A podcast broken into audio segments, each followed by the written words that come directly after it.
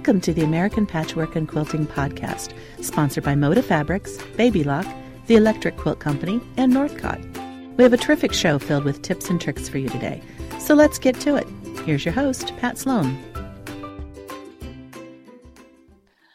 Welcome to American Patchwork and Quilting's podcast. I am Pat Sloan, and this is always a wonderful day, Mondays, when I record my show.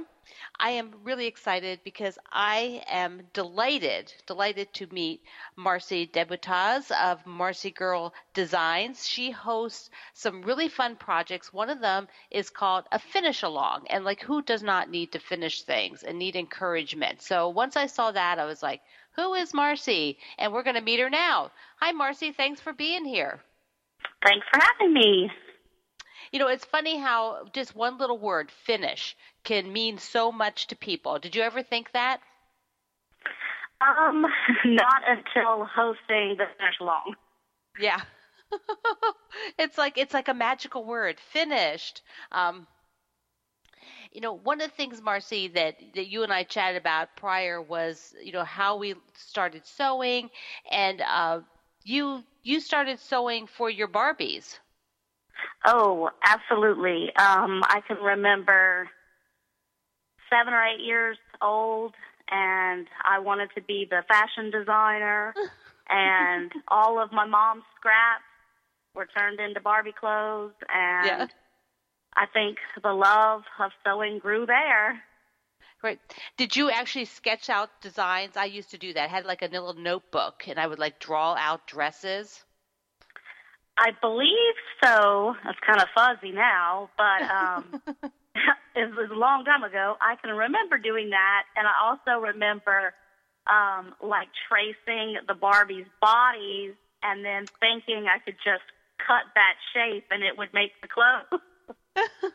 Of course. That makes sense, right? Right. Right. Mm-hmm. So how did you discover quilt making? About eleven or twelve years ago, when my, well, when I was pregnant for my first son, um, you know, the urge, the nesting urge, and I guess I caught the bug to to make the baby quilt. And once I had done that, I think it was just the passion reunited, and it was so nice to have something that we could use and enjoy, and it just grew from there. Now, you did uh, some sewing of finished goods for a little while. I did. Around that same time, um, sleeping babies yield a lot of downtime, and I was a stay-at-home mom, so uh-huh. I had the idea of, oh, I'm going to make all these handbags and, and goods and sell them. And for a while I had an Etsy shop, and it did fairly well. And then by the time I was pregnant with my second son, I was like, well, maybe it's time to close up shop for his mm-hmm. impending birth. And mm-hmm. then it never reopened because two kids take up so much time. That's right. They were no longer sleeping. There was no sleep time anymore, right? Right. So, you know, you, you were telling me that one of the um, the the things that you liked to do when you were sewing was discover friends on Flickr. Back when Flickr was amazing, uh, what did you do there? Um, I don't even remember how I got started on Flickr, or even how I found it again. Through blogs and just the word of the internet.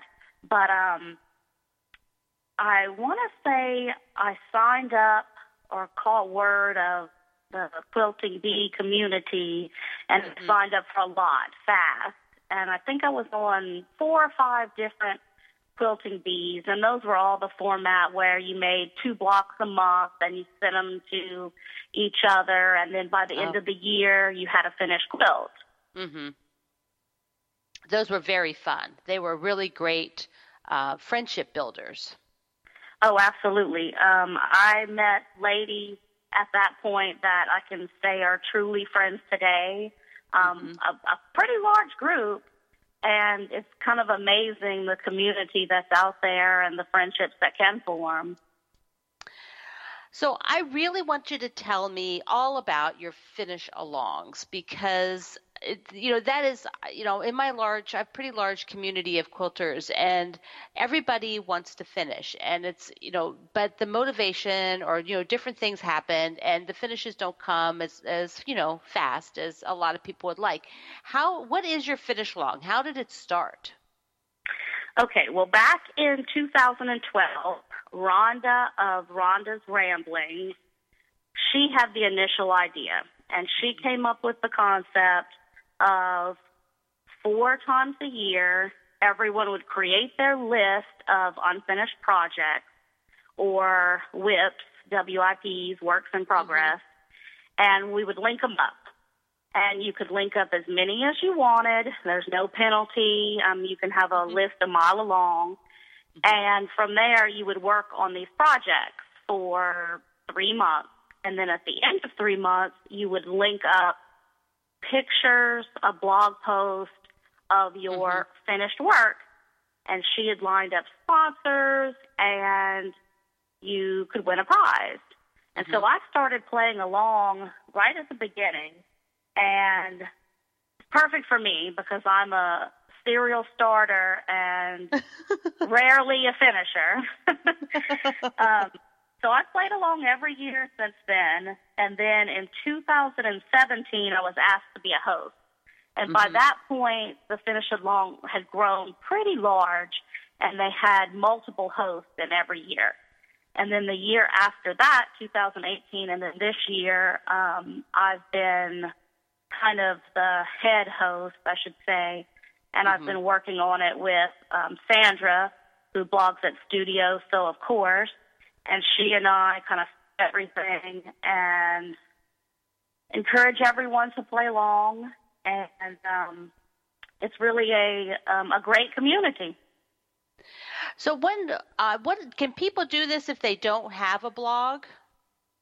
Yes, you can link up via Flickr, so you can just post a picture with a description underneath, and it's kind of like the same for your list. You can kind of create a list um, on Flickr, and you can use Instagram, the same concept, picture mm-hmm. with words underneath, and um, basically with those three, you can play along. Yeah, so it's it's it's not too hard to share the picture then, as long as you put it on a platform that you guys are are using, uh, which you right. know, a lot of yeah, a lot of people have a lot of people haven't used Flickr for a long time, but a lot of people are now using Instagram, so that's good. You got options, um, right? So when when you start each year, do you personally make your own list? Oh, absolutely. Um, every year I have a list. Sadly, that list usually carries over to each quarter because I rarely do finish anything. Oh. Um, there, there's no, for anyone playing along, there's no penalty. I mean, you're, you're the same quilt can stay on the list for years, which some of mine unfortunately have. Yeah. Um, but it's also a really good motivator to get it done. Mm-hmm. Yeah, um, I think. I think lists are good because it makes you think about it, even if you think, well, I don't really want to work on this year, but it's, you know, work on that quilt this year, but it's sitting there waiting. Right. Some some of our, um, I guess members is not the word, but some of those that play along have crazy lists, you know, fifty, sixty, seventy projects, mm-hmm. and there's nothing wrong with that, and it's a great way to keep track of everything and also kind of keep things, I guess, in check. Like, okay, maybe I actually should finish some of these before I start something shiny and new. Right. Yeah, the new is always very alluring. You know, it's like, oh, you know, I start new stuff too. It's like, I want to start a new thing. I don't want to finish an old thing. Absolutely. So tell me again how often you put out a prompt or an encouragement. Is it once a month? We uh, are four times a year, so we okay. started our first quarter in January, and we are about to wrap up that first quarter. And the great thing that we have is It's every quarter is brand new. So if you miss the first quarter, you can join us for the second.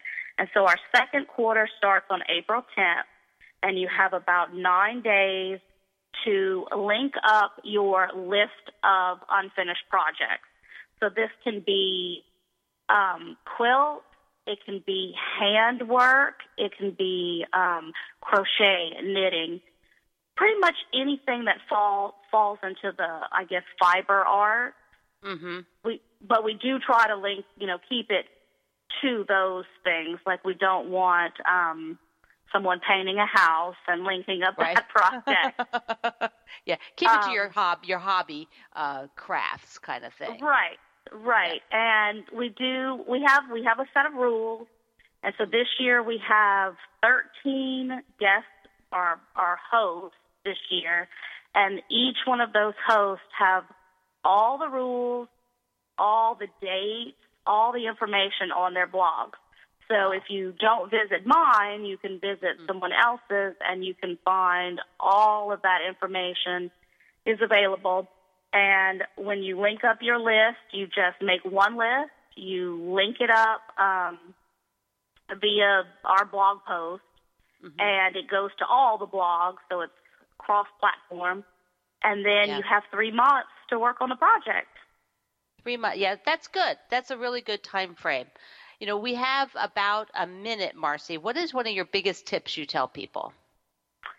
Um, don't be afraid to play and try new things. I am, um, I was so terrified when everyone started talking about using glue, Elmer's glue, Elmer's glue. No, I mm-hmm. didn't want to do that. And then when I did try it for the first time, I thought, why did I hold out on this so long? It's such a great thing. Um, so try it. What's it going to hurt? It's just fabric. Right, exactly. It's just fabric. Oh, this has been so great, Marcy. I just really love the whole project and uh, how easy and simple you've made it for everybody. Thank you for being here. Thank you so much for having me. And you can go to marcy girl designs dot com and find out all this information that we've just been talking about. We'll be right back.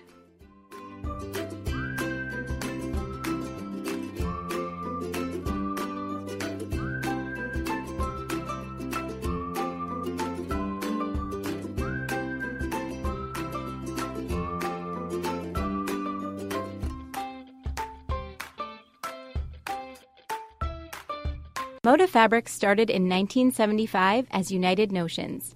Today, Moda Fabrics leads the way with innovative fabrics designed in-house and by many of the industry's most popular designers and creative talents. As for United Notions, it continues to distribute the very best notions, books, patterns, and supplies available. Moda Fabrics and Supplies is what you may hear them go by now, but they still have the same great products and customer service they've had for more than forty years. Visit moda fabrics dot com or your local quilt shop to see the latest in fabric and notions. Want to design your own quilts? Now you can with Electric Quilt eight software. Design quilts, blocks, and import your favorite fabrics, or use any of the thousands of designs in the library.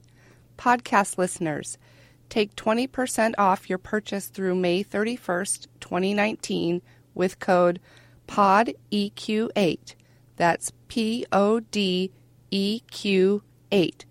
Get more info at electric quilt dot com slash A P Q.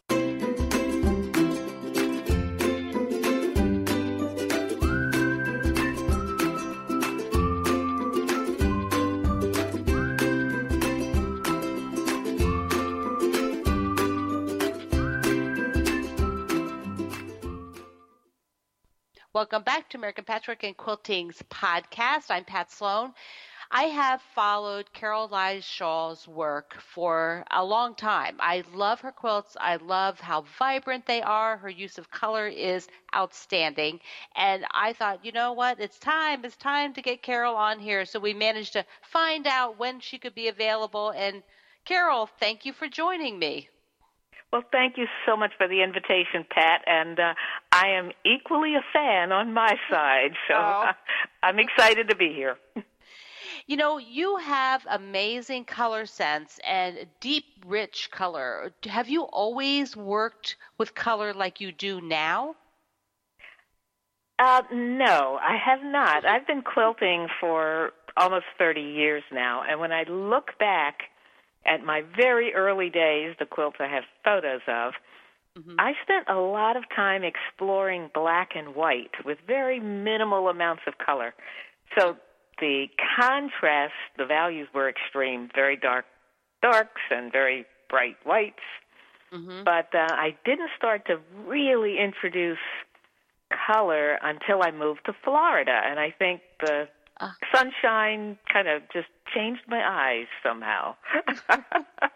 You know, environments have a way of doing that. You you know, you go somewhere and all of a sudden you're like, oh, that is great. And if you move, you know, there, I imagine it just must, you must absorb it just into every pore, everything that's going on.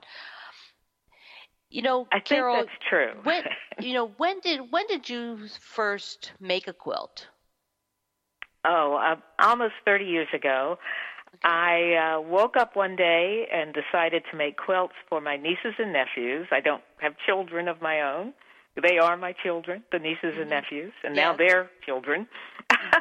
But I didn't sew. I didn't own a sewing machine. I knew nothing about quilting. It was just an idea that popped in my head and my heart, and uh, so I went off to the library, gathered up as many books as I could find, went to Joanne Fabrics. Uh, I didn't even know any quilters at that time, mm-hmm. so mm-hmm. I just started, and uh, one of the publications that helped me tremendously was Quilters Newsletter Magazine. Ah. Uh, and those of us who've been quilting a while mm-hmm. know how valuable all those patterns and instructions were. It was a wonderful resource. You know, I just think it's it's so uh, interesting that you just had this idea that you didn't, um, you know, there wasn't any, like you when you think back, was there something that happened that you saw a quilt or anything? Um, well, I did see one very small tied quilt that a uh, relative, an in-law, had mm-hmm. made for one of my nephews when he was a tiny child. Mm-hmm. But uh, that didn't have a huge impact on me. I don't think it was that quilt because I, I didn't even remember I, I actually had it for a long time. I think it was just, I don't know, quilting must have just been in the air, or maybe I saw something in a magazine. Mm-hmm. Who knows? Right. It was floating through the air. I love that. Okay, this, everybody yeah. can everybody can grab it. Just grab onto it, and, and then go yeah. buy a machine, right? oh. You know, you. How long have you been teaching quilt making now? Well, uh, about fifteen years ago, I taught uh, art quilting techniques. So there was a lot of improvisation and some surface design techniques as well. But then I stopped teaching for a long time. But I started teaching modern quilting about five years ago when I moved to Florida, and I co-founded a, um, a guild here, the Sarasota Modern Quilt Guild, mm-hmm. and, uh, you know, gathered a new community of quilters around myself. Uh, and then I did... Uh, some demos for the guild, and they said, oh, can you make this a workshop? Can you do a pattern? And off I went. With that encouragement, uh, I started uh, really focusing on making a profession uh, out of designing quilts and teaching quilting, and I love doing it. Yeah, you have also uh, written several books now. Uh, you've really, you know, and, and you're, you're um, your style or your angle now, I guess, might be modern quilts. Yes, I, I very rarely make an art quilt anymore. Mm-hmm. Uh, there have just been a few special occasions uh, that I've made some over the past five or six years, but um, ninety-five percent of my time is focused on modern quilts, uh, understanding the design aesthetic, uh, and mm-hmm. pushing it. Uh, as well from my perspective, because modern quilting is evolving and changing uh, every day. So uh, it's it's a living, breathing uh, part of the quilt world, and I'm excited to be part of it. You know, you have a, an interest in modern art itself, not quilt yeah. making, but the modern art. How do you feel that has uh, im- impacted or uh, made your aesthetic that you're doing in your quilts? Well, Pat, I think that's a great question. And when I think back, you know, all my adult life, I've spent time in museums in New York and Washington and Philadelphia, wherever I was traveling, uh, looking primarily at twentieth century painting, because that was my primary interest. Mm-hmm. And I was always drawn to painters who were exploring, uh, deeply exploring color uh, rather than representational art. So it was the abstract mm-hmm. expressionists, it was the color field painters, uh, it, the Bauhaus uh, textile artists, actually, not just painters. Mm-hmm. So lots of different uh, uh, areas of modern art have always been close to my heart. And I didn't think... you know, that I would ever be a painter. Uh, you mm-hmm. know, like many of us, I had played with paints and, and so forth, but I think it was just a way of playing with color. Mm-hmm. And uh, but when I moved into making quilts, I thought, ah, fabric, that's yeah. my palette. That's and, your paint. Uh, yes. So uh, I just plunged into it, and when I made my first modern quilts, Uh, I was using gray and, uh, to some extent, white, but, but grays mm-hmm. as my negative space color, mm, and then okay. throwing in more color on top of it, uh, mm-hmm. mainly in prints. I wasn't so drawn to solid fabrics initially, mm-hmm. but uh, then I discovered ombre fabrics in, that were really rich hues, really deep colors, and that's when I thought, oh, this is my world. This is where I want to be. you you can't. You found your home. I did. I did. And every time I I make a minimalist quilt, meaning mm-hmm. you know two colors or you know. In fact, I just recently made a black and white quilt, uh, black and white prints, lots of solid black and tons of just solid whites. And actually, it won a ribbon at uh, Quilt Fest uh, oh. in uh, uh, Lancaster. Good.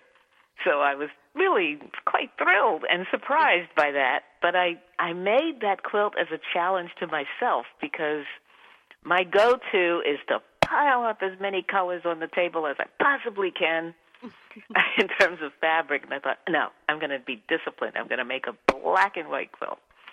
And it was tough. It was it tough. Was tough. I, Yeah, if you're using, I can understand that because if you're working in a certain palette and then all of a sudden you ch- totally change, it is hard. Your brain has to adjust to. Oh yes. You know, you're like, when I want to throw some pink or red or purple in there. I know. Like... and they kept creeping up on the table, and then oh. I'd pull it off and say no, no. And in fact, even with the black and white prints, I made. But I, I made a couple of test blocks for this particular mm-hmm. quilt and realized I had too many black and white prints in it. That I, re- if I was going to go minimalist, I needed to pull some stuff out.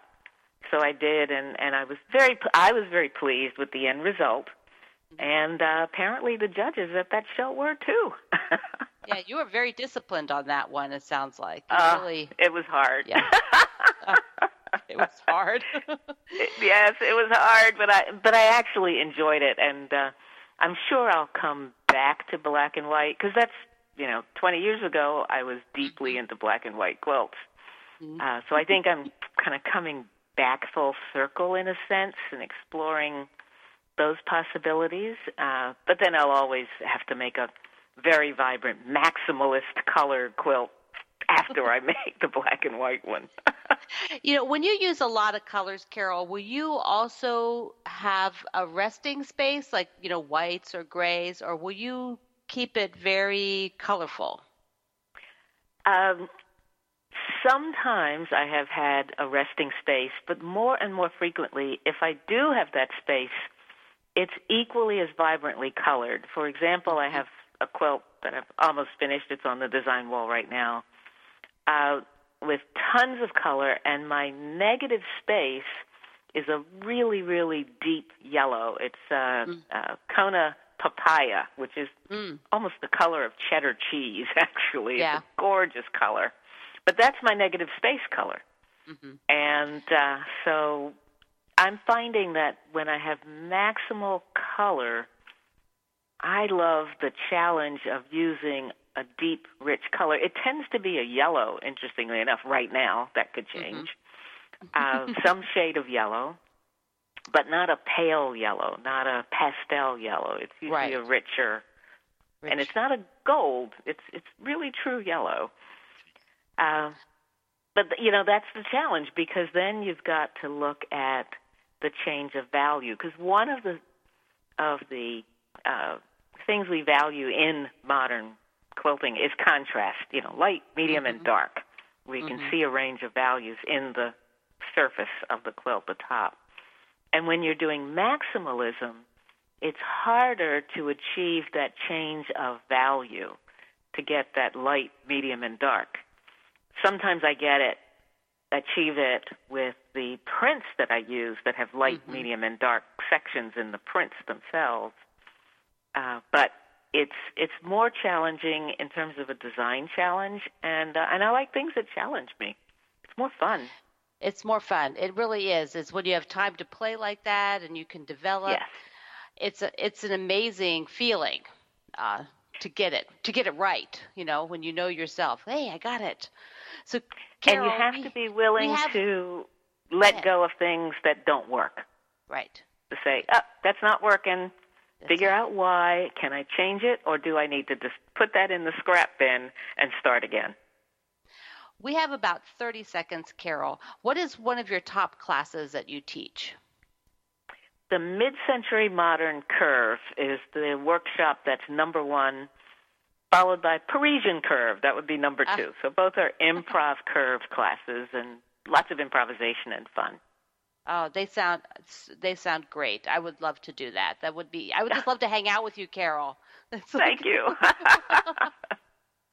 Well, I'm going to tell everybody, visit Carol at her website, Carol with an E, Lyle Shaw, Lyle Shaw, uh, dot com. You can get the link at my website. Carol, this has been so much fun. Thank you. Thank you. Thank you, Pat.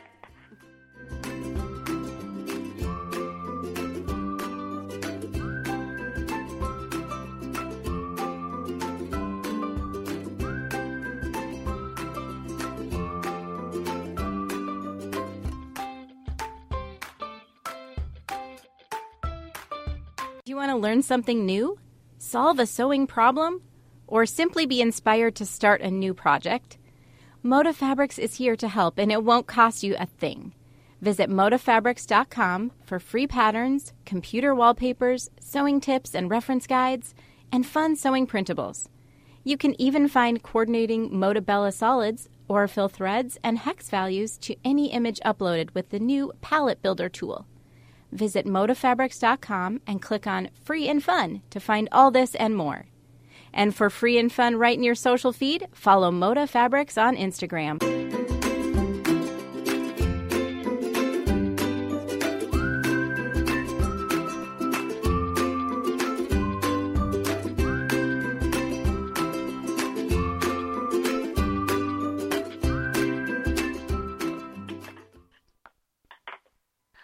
Welcome back to American Patchwork and Quilting's podcast. I am Pat Sloan. I love when I find a quilt maker whose patterns and designs and photography and colors, all of it, just grab me. And I look at it and think, oh my goodness, I just think that's incredible. I want to, I want to make that. I want to try that. I want to see more of what she's doing. And that's what happened when I saw Shannon Fraser's designs. I was really smitten would be the best word. And I am delighted, Shannon, that you could join me. Thanks for being here. Thank you so much for having me, Pat. That's a great way. It's smitten. I love that word. Yes, I love that word, too. It's a fun word. Um, so you told me when we were chatting back and forth that uh, you you learned to sew, or you started doing all this to bring more creativity back into your life. What was going on? So at the time that I started quilting, um, actually when I started sewing, I hadn't sewn since home ec in high school. So that was many, many years. I won't I won't say exactly how many. Um, and I found myself on a break. I'd been working in the corporate world for a really long time and working really long days. And I just needed something that was fun, colorful, something that I could just let loose and tap into another side of my brain. Mm-hmm. And so I just started selling. Um, I started with um, these little bags that I made at Christmas time for my family, um, yeah. these stockings. They're more bags than stockings because we're pretty heavy with the um, stocking stuffer loot. Um, but that's basically how I how I got into sewing. And then it was um, a YouTube video showing how to do half-square triangles that turned me on to quilting. I love that part, like half-square triangles. I think you're the first person who's told me that you started quilting to make half-square triangles. Yeah, I, I love it. I was like, you get to pair different fabrics together, different colors, and you make a, a fun block, and you can join those to make – I was I was smitten. Yes, that's right, that's right. What? Tell me what your current type of quilts look like. Describe what you're making now. Um, I would say my, my quilts are, first off, very colorful. Um, I tend to use very bold colors, and I, I tend to pair the bold colors with a bold and graphic pattern design.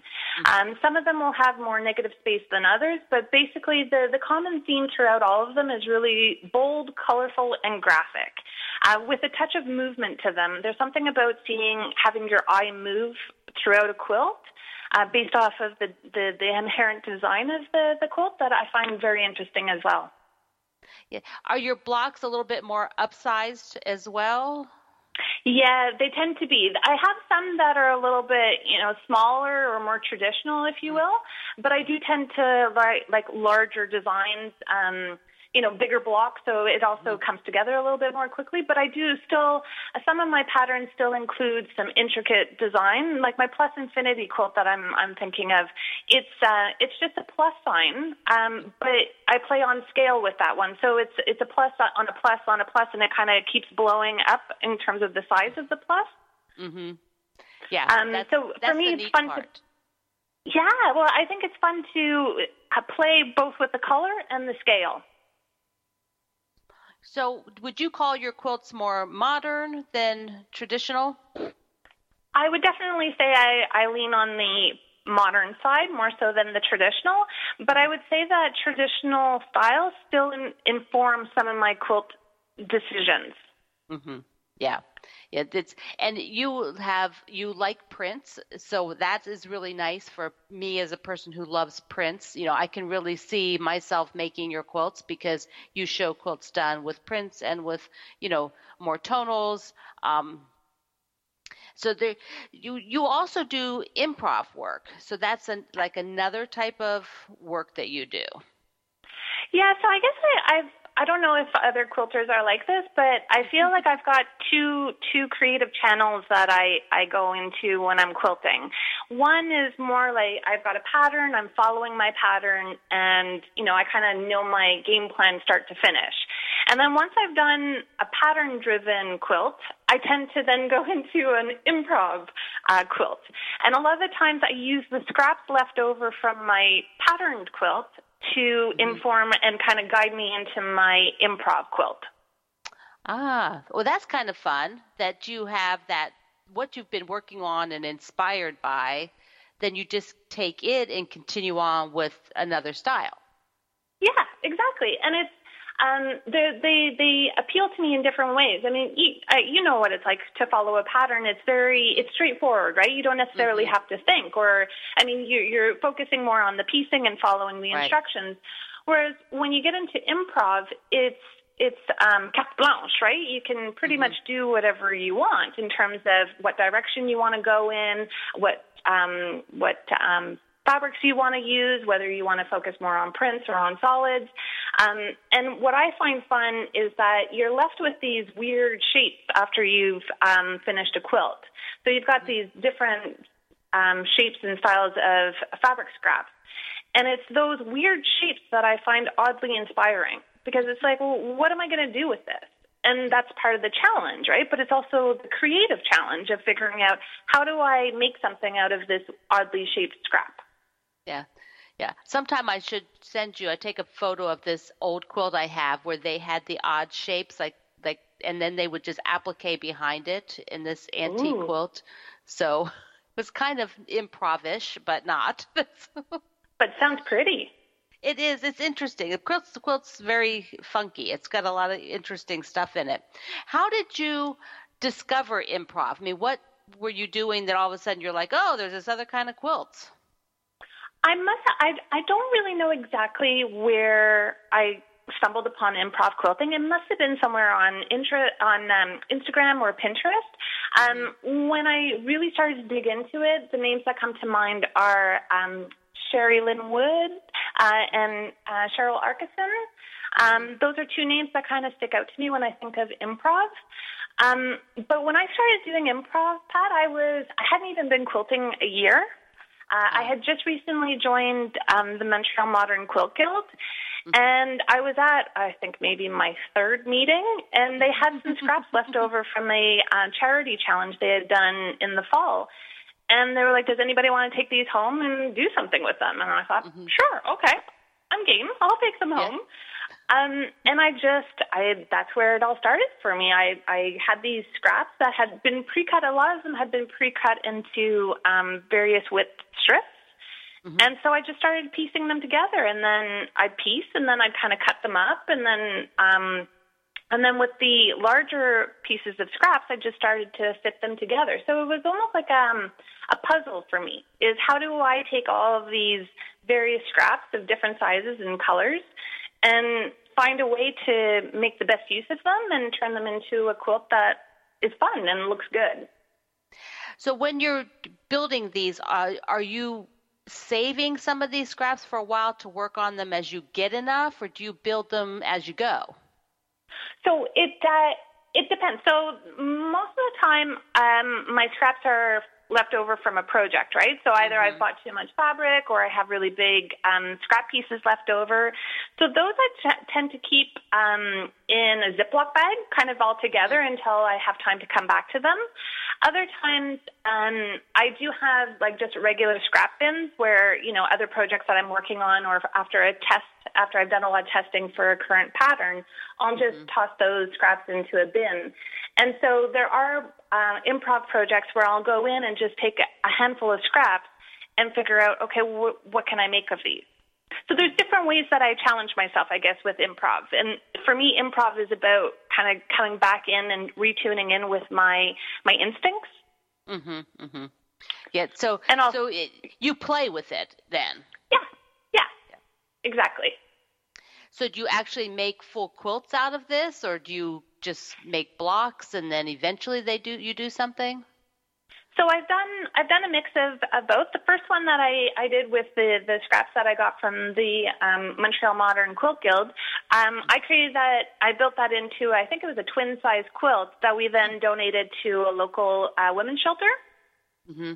Um, I've done others where I start off doing just blocks, and then I piece those blocks together into a larger quilt. I did that, um, it's called my one hundred day project quilt. Ah. Um, and then... Other ones, I've I've kept them as minis or as just blocks that I've right. I've been framing. So like a mini art quilt, if right. you will. Right. And there, your one uh, that is really lovely is, how do was it called? The Mondrian? The Mondrian, yeah. The, oh, so that that's the the same one I'm talking to you about. That that was my first improv. Ah. That's the, the output of, of my first ever improv session with those those scraps. They were...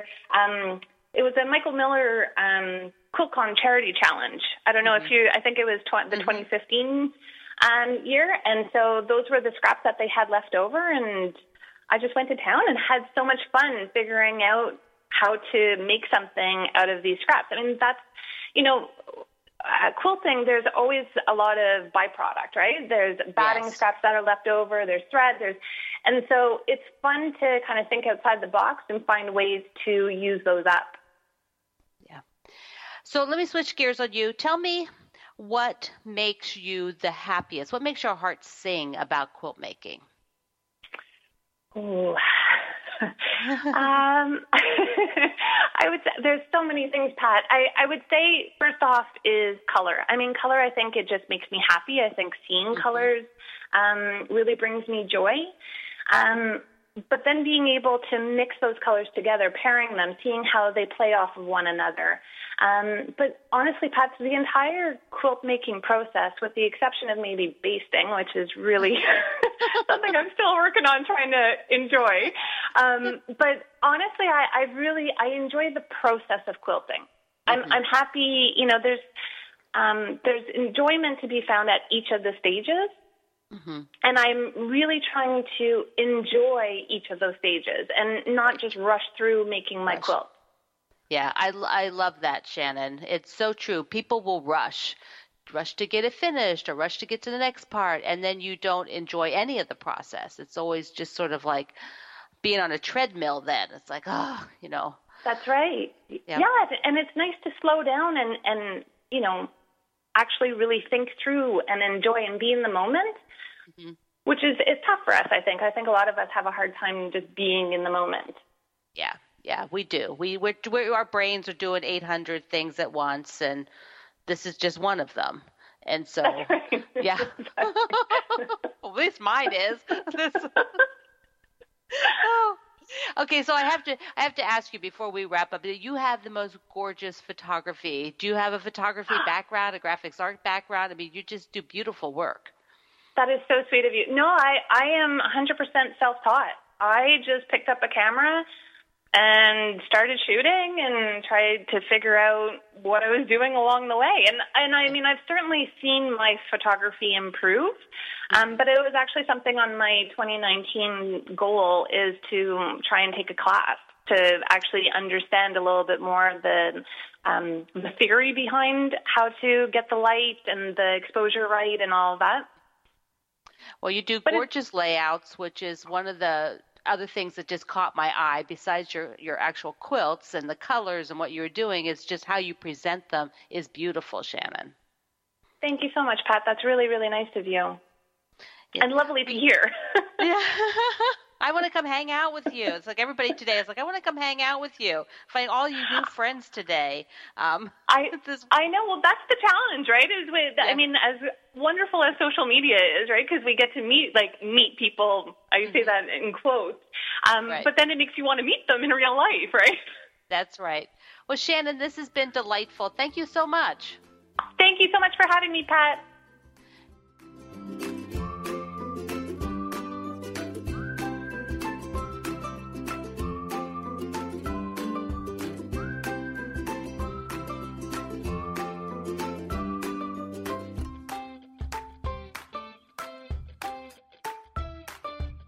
Beginning. Design your next quilt like the pros. Quilt designers Nancy Mahoney and Alice Blythe both use Electric Quilt eight software to design their gorgeous quilts, and you can too. Get E Q eight and start designing just minutes after you purchase. Podcast listeners, take twenty percent off through May thirty-first, twenty nineteen with code P O D E Q eight. That's P O D E Q eight. Get more info at electricquilt.com slash APQ.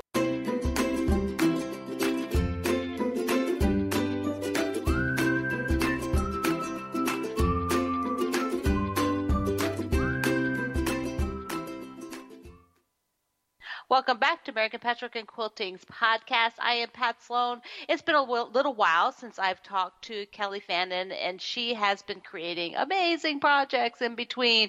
And one of them just made me stop in my tracks when I saw it. And so I thought, okay, Kelly's coming back on here and telling me all about this. Kelly, thank you for being here. Thanks for having me on, Pat. You know, I was at Quilt Market, and I saw your space shuttle quilt, and literally, I came around the corner over to the Riley Blake area, and was just like, oh, who did that? Oh, I know who did that. I can just tell. Everybody can tell your look, uh, Kelly. That's so exciting. That's a huge compliment coming from you. Yeah, you, uh, your a lot of your quilts, not all of your quilts, but there is a, a style. One of the styles you work in are, you know, multiple size blocks and sampler format that create images. People might be aware of your giant sewing machine that you did for Riley Blake, and then I think your pattern's smaller scale, right? Right. I did two. I actually did one. They wanted one for one of their booths that they had a certain size they needed to fill, mm-hmm. and so that was the smaller one, Stitch Happens. Kind of a wall hanging, and mm-hmm. then they wanted one for QuiltCon for a larger space, ah, and okay. so then that's where the "So Big or Go Home" came right. from. They wanted it to be giant, fairly large. So that's kind yes. of lap size. Yes. Well, the quilt that I came around, the space shuttle, is called One Giant Stitch. I mean, your names are incredible. You oh, just have. You. They're just perfect. Uh, so tell me, there is a story behind One Giant Stitch, and it just feels like a dream come true. It is kind of. I always wanted to see a space shuttle um, launch, mm-hmm. and I was kind of sad when they stopped the program. And now my son is twelve, and we had just gone to Kennedy Space Center mm. about a year ago, and we saw a shuttle in person, one of the retired shuttles. And it, mm-hmm. it'll give you chills. It's so amazing. And after that, Riley Blake had asked if I could make something with their NASA fabric for Quilt Market. And so I bought, of course, of the space shuttle. Mm-hmm. And then when I was making it and kind of posting about it here and there on Instagram or my blog or posting pictures of the fabric, um, someone contacted me and asked where they could find the fabric, because it came around, we kind of messaged back and forth, and it mm-hmm. came out that she worked at NASA on the shuttle program. Oh, my goodness. And her dad and her grandpa mm-hmm. had retired from NASA. Oh. And so they worked there, whichever programs were before that, probably, mm-hmm. on. So it's kind of a generational thing. Mm-hmm. And she had worked on all of the, the launches, and she had made a quilt out of every shuttle launch patch. oh and it's somewhere goodness. on my Instagram, and I think it's on my blog. I posted a picture of it. But it's so amazing. She has one picture where she and some friends are holding it, and it's at one of the launches, and the space shuttle is launching in the background. Oh, it's just, it is amazing. You know, like, wow, somebody... Somebody had all those patches and was available and able to go out and do something like that. And then you get right. to meet them. Right.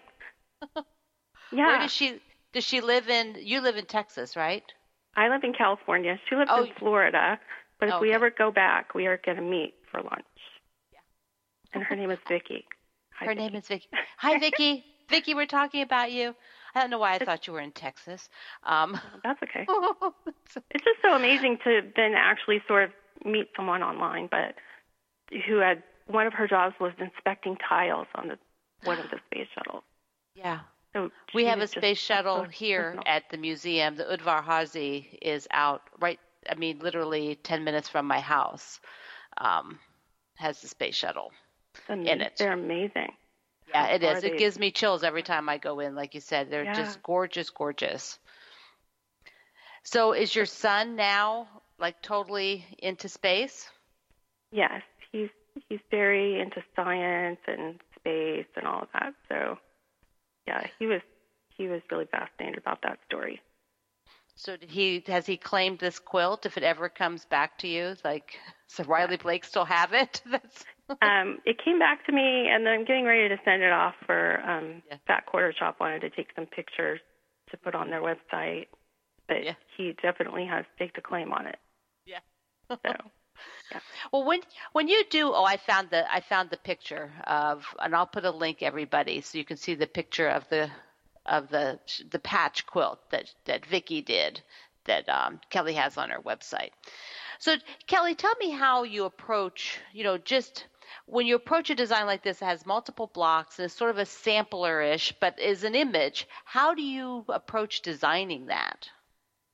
I kind of start with just a grid, mm-hmm. like a graph paper grid. I do it on the computer, so it's easier, but and I just kind of start adding lines here and there, kind of get the outline first, and then that usually goes through several transformations until it morphs into something that looks remotely like what I'm trying to make it look like.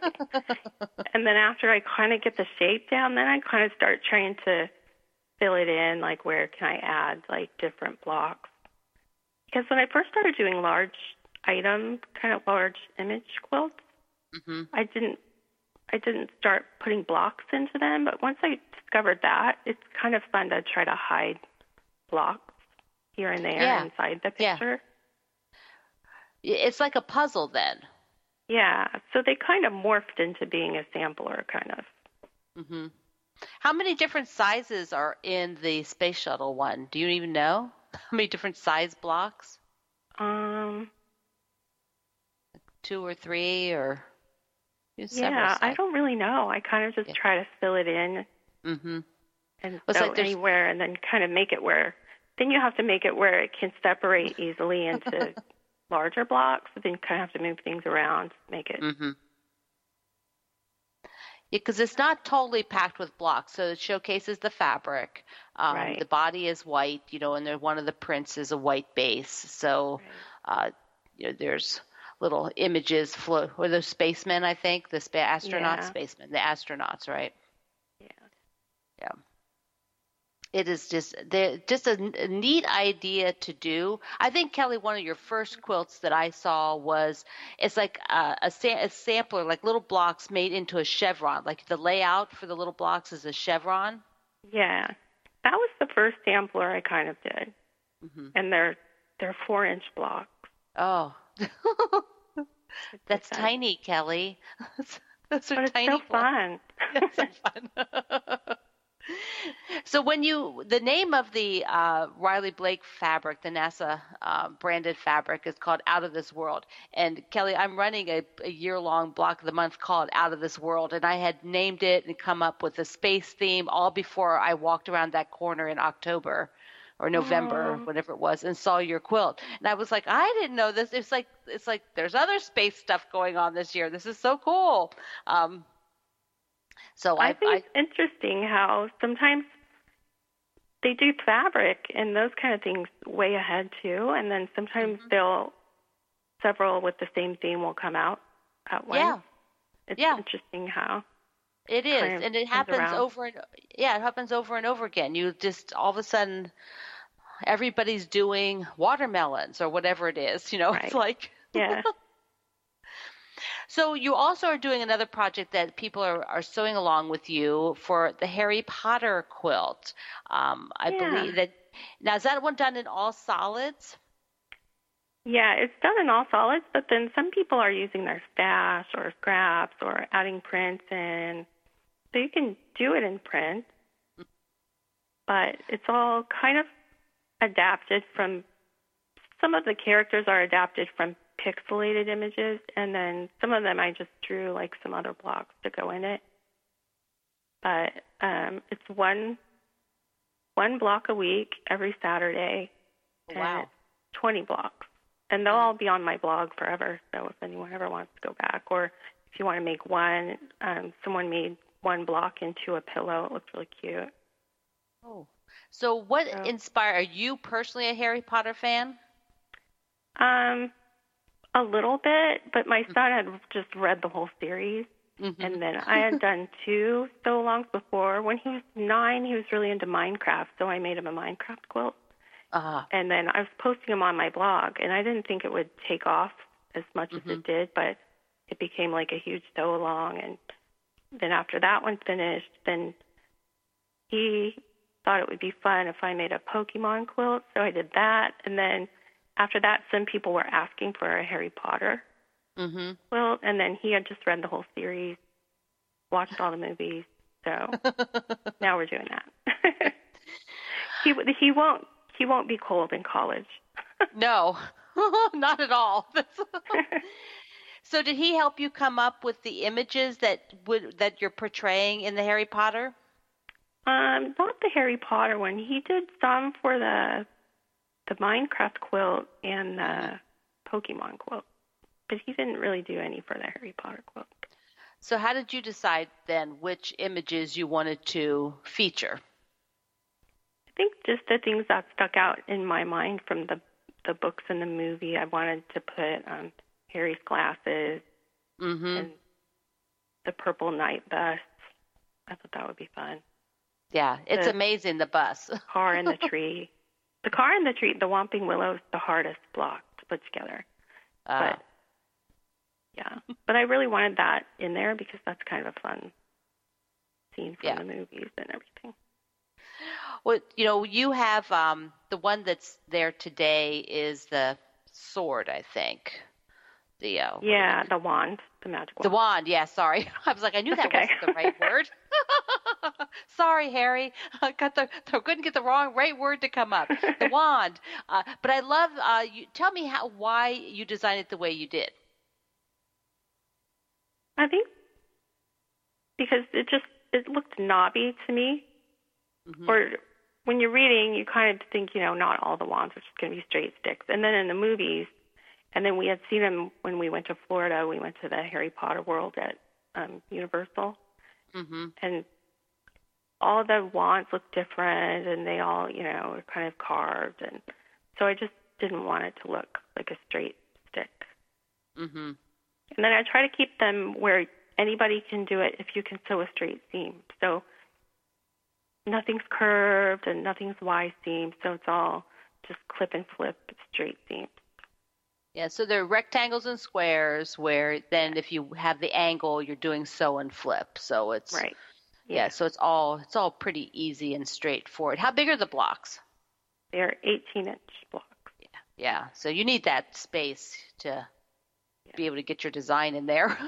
Yeah, so it'll make a twin-size quilt. Yeah. Well, Kelly, this has been, I am so glad you were able to come back on and bring us up to date on all these fun things. You do amazing work. Well, thank you. And thank you for having me. Yeah. So everybody can visit Kelly at Kelly with an I, K E L L I, Fannin, quilts dot com. And, of course, the link's on my site and at American Patchwork's website for the podcast page. Thank you, Kelly. Thank you, Pat. So I'm Pat Sloan for American Patchwork and Quilting's podcast. Visit me online. Come to my quilting neighborhood at Quilt Along with Pat Sloan and check out the magazine's uh, U F O group. They have a U F O group for American Patchwork and Quilting magazine. And we will catch up with you next time with a whole new topic and a whole new set of guests. And in the meantime, everybody keep sewing and quilting, and check out all the guests that were from today and the last oh, seven years. See you next time.